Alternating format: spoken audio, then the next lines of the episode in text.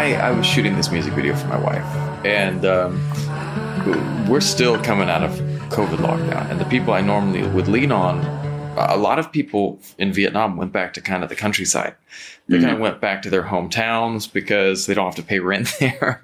Right. And so it, it's still there's just not a lot of the people I can lean on, and we're just trying to not have a ton of people coming in and out of our house. And we were shooting here, and I have a I have kind of like a you know like a backdrop, you know, like a kind of a photo studio over on the other side of the house. That is, as you have a studio there for music, I have a studio for shooting, Mhm. and and it works. So um, I was doing everything.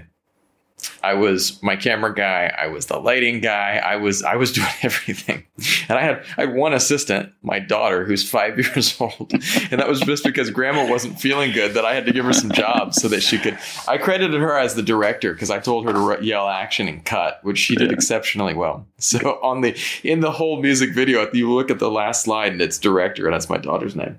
Awesome. My wife was like, "I need a fan." like like a blowing fan to blow the hair.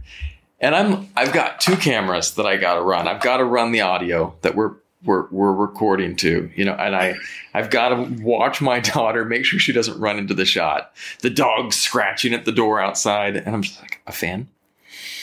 All right, let me go upstairs and get our fan. And it was it was one of those spinning fans where like the the front of the fan also turns and it moves. Yeah. The, it, it it aims in different directions. So I had to turn that off. Trying to aim it was actually not that easy, right? And finally got the thing blowing at her.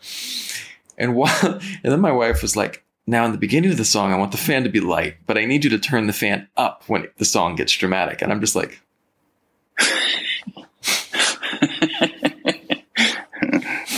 no problem. I will. So cameras are running. I'm checking focus, you know, a- and and I'm I'm running a fan over here with my other hand. When I got into editing, it was 100% what was needed. So when I got to the editing phase, if we hadn't have had that hair moving, because what I did was this this kind of this cinematic overlay. So I got some stock footage, and the stock footage was kind of creating an overlay. So her face was kind of superimposed on nature with you know fog and wind blowing, and so there was movement in the picture. And as the picture, the winds and clouds were moving, her hair was moving. It was exactly what was needed. But if I hadn't have been willing to go, Oh, yeah. you know, I wanted to tell her we don't need that. Not because we didn't need it, but because it was easier for me. hmm And and that's the death of creativity, you know? Mhm. It's like and so and and, and it's so I, I learned something and my wife wants me to learn the fact that she's always right. And I I, I said, I'm gonna learn that I should pay attention more. she's like, I'm always right. yeah, I, I agree. I'm a big fan of that. I, I really try to uh, resist that as well. That temptation to be like, no, no, no, no, let's not do that. Like, I'm, I'm really trying hard to be more like, sure, well, let's try it. Let's do it. yeah. Yeah, you want to do that? What- sure, let's give it a shot. You brought up a great example last week too, and I it- and I had to I have to bring it up because it's totally tied into this exact topic, and it was the Led Zeppelin story. Oh yeah, It's exactly the same type of thing. Yeah, yeah, yeah. Well, yeah, it is. It's funny because they. So in uh, Glyn Johns has a book called Sound Man, which I love. Yeah. Uh, you know, um, and so I was reading that, and there's a little passage in there about um, Glenn had just um, done the, the Zeppelin record. He just put like Led Zeppelin had just formed. It just they started playing like you know uh, the story Led Zeppelin is that they all kind of were playing in other bands around the area, and they got together and they went in the studio and uh, Glyn was engineering it and kind of producing producing them, and they basically recorded what which which became Led Zeppelin one. And when he was done mixing it, he was really excited about it, and he was like, you know, this is this is something. It's different, but it's there's something here. You know, there's really something here. You could really feel it. And so he took it around and played it for some of the other artists that were more established that he was working for, and working with at the time. And um, he was putting together like this thing called Rock and Roll Circus for the Rolling Stones. And it was like this, I think it was like a live show that they were then going to record. I can't remember exactly the story, but he had suggested that, you know, they include this band, Led Zeppelin. Um, and uh, so he played the record for uh, Mick Jagger, and Mick was like, "That's this rubbish." It's like this is rubbish. This is terrible. This is terrible. Like there was no value. Like it wasn't even like, "Oh yeah, that's pretty cool." It was just like just straight up like, "This is terrible. This there's no value in this." And then later he played it for uh, for um, uh, who was the other person he played it for? One of the Beatles, I think. Yeah, it was. Yeah, it was. Um, uh, George, yeah, it was. Uh, George Harrison or Paul McCartney? I think it was George Harrison. I, w- I was going to say Paul McCartney, but I think he played it for George Harrison. And it was. I have to look at the book. Yeah, it was George Harrison. That's right. It's because they were working on a, a, little some some songs that he had written, and so he played it for them too. And he, he had this same thing. He, they both arrived at the same conclusion that it was like worthless and this is terrible and it's never gonna because it wasn't typical. It was it was outside their comfort zone of what they were doing. And you know, it's funny because uh, it, it, he was right you know, and it was it was outside of Glyn's comfort zone as well. But he knew that there was something there, and they were willing to try something different, do something different. So I just love the fact. Like I always try to keep that in mind is, is that just because you're doing something that people who are maybe doing something different that are having success don't understand, it doesn't mean it's not good. It's like even yeah. their opinion is still just an opinion based mm-hmm. on what they think is relevant and what they are comfortable with. And so um, it's a great thing. I've like taken that little passage, I took a picture of it, and I kind of remind myself of it every now and then. It's like you know, don't let the bastards get you down. you know, it's like keep fighting. Was, you know, there was this great uh, infographic that I saw, like things that were destroying music throughout history. And I, I, I come back. I talked about this a couple times.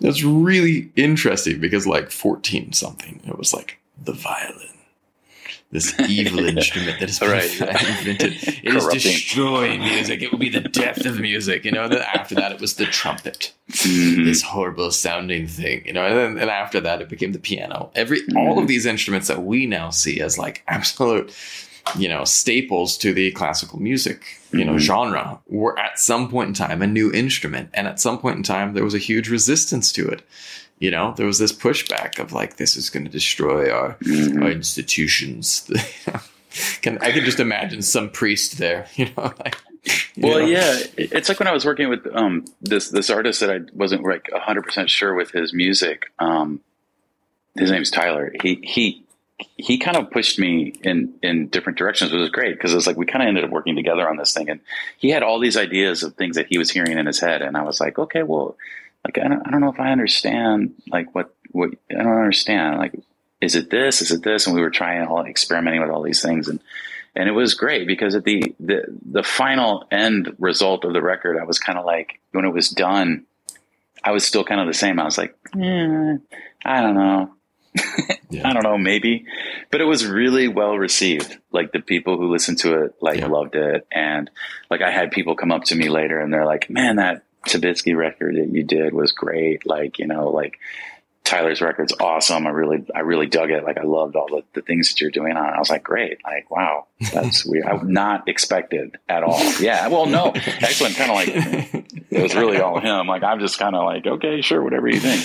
But, um, it was kind of, re- it, it, was rewarding in that way, but also I was like sh- surprised. You know, I was really surprised. Yeah. I was of, of the things that I'd done in that like block of time, that was the one that was like being really well received, which was completely counterintuitive to what I thought, which then makes me go,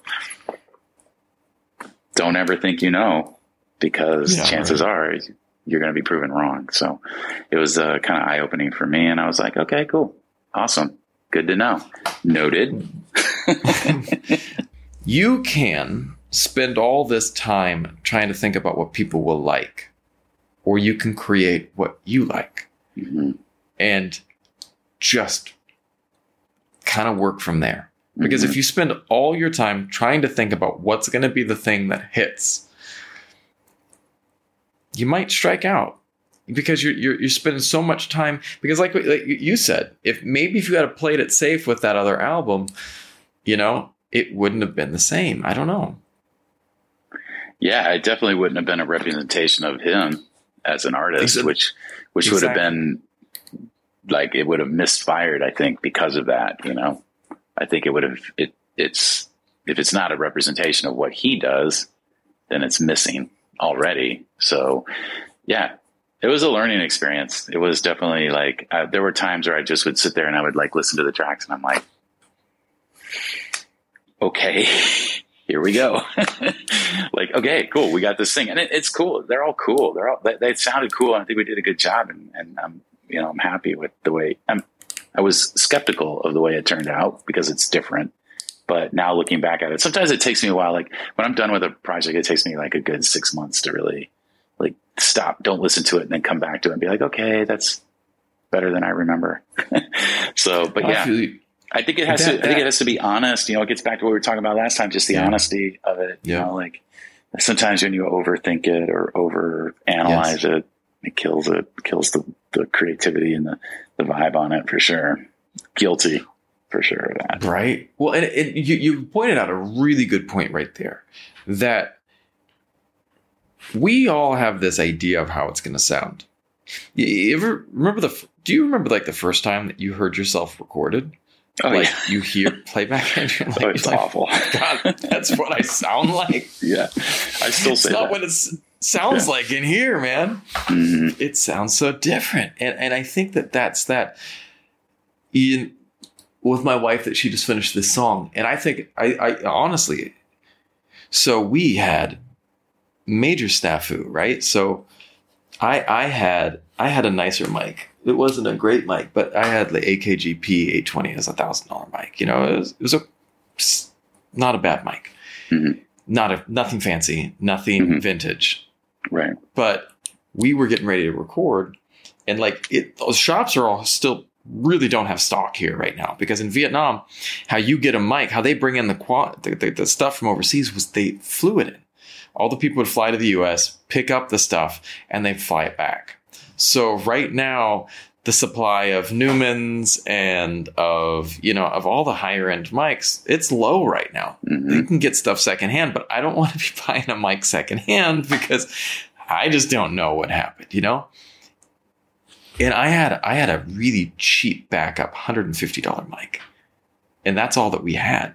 And so when our main mic went out, I was like, dude, in my home studio, I had nothing. And I was just like, I don't know about this, but I was like, we can try. And it turned out okay. My point being, like, but when I was going to listen to it, I was terrified. My God, this, my wife was really, you know, had a lot writing on this, and it was really an important song. And she released it, and already people are saying that it's her new, like, this might be the new thing that defines her music career. Like, yeah this is this is her new piece. And I was just like, oh my god, it's her, it's her new they, vocal sound. Yeah, it's yeah, exactly. if they could have seen me just trying to capture this, like, oh uh, god. Uh, you know, I love me. that. I love the idea of, um, you know, it kind of fits with getting outside your comfort zone in your box. Like, I'm a huge fan of blind taste tests, and you know, right. whether it be whether it be actual tasting of things or um, listening to things. So, uh, I did this this thing years ago. It was like a blind t- taste test for for mic pre's, and Ooh, um, I was kind I like of this. this. was years ago. I was putting together my studio, and of course, like I'd been working in studios, and you know, I, I knew all the good ones, like you know the Neve 1073 and the 1081 yeah. and the API and the SSL, and blah, blah blah blah blah. Right. So I was like, I'm going to do this blind taste test CD thing. So I bought this CD, and it it was great. And you were supposed to just listen to it and not know what you were listening to, but just comment on what you liked. And it was very consistent. I liked the um, the API 512 mic pre. Mm-hmm. I liked the Neve 1073 mic pre. Mm-hmm. And then there was this third mic pre that I kept going back to that I absolutely was like, this sounds really good. I really like the way this sounds. And so, uh, you know, of course, I didn't know that while I was doing it. And then when I went to unveil what I was listening to, I was listening to the API 512, the Neve, and of course, over here was the Mackie Onyx mic pre, which is like mind blowing to me because Mackie is like, you know, eh. So it's like yeah. not something that you build your studio around, right? A Mackie. Right. So I was like, well, shit, you know, but I like, sorry, I was like, you know, I mean, no, I no, this. It's okay. I, okay. I, I, took it. I took us way over the line. I was like, I was like, you know, I just took this blind taste test, and I did it. I did it like they do it several times, so that you can get a good test. You know, so a good like sample. Yeah, yeah, it's like a good sample. And I was like, every time I came back to these three you know, here's a here's a you know a, three thousand dollar mic pre, a, a vintage ten thousand dollar mic pre, and then I've I've got this three hundred dollar mic pre over here that I like, and I'm like, that's it. I mean, that's the there is no truer test. Like yeah. if, if if somebody said to me, "Go buy the Mackie Onyx mic pre, you're gonna love it," I'd be like, "Yeah, Mackie, I don't know." But yeah, when you don't know what it is and you still like it, so I went out and I there bought a, a Mackie. I went out and bought the Mackie eight mic pre thing. It was like you know eight hundred bucks for four of these things. And I was like, "This is cool. This works. I like the way they sound. I don't know why. I just do." You know, so it was interesting. Awesome. I love that. I talk about getting out of your comfort zone. You know, right? Like getting away from what you know. That's the point. Like it's so based upon certainly there's something to be said that there is quality, you know, and and Absolutely. you can see and hear quality. But sometimes you don't know. There was this great movie called Bottle Shock. I'm from the Napa Valley. I, I grew up in the Napa Valley.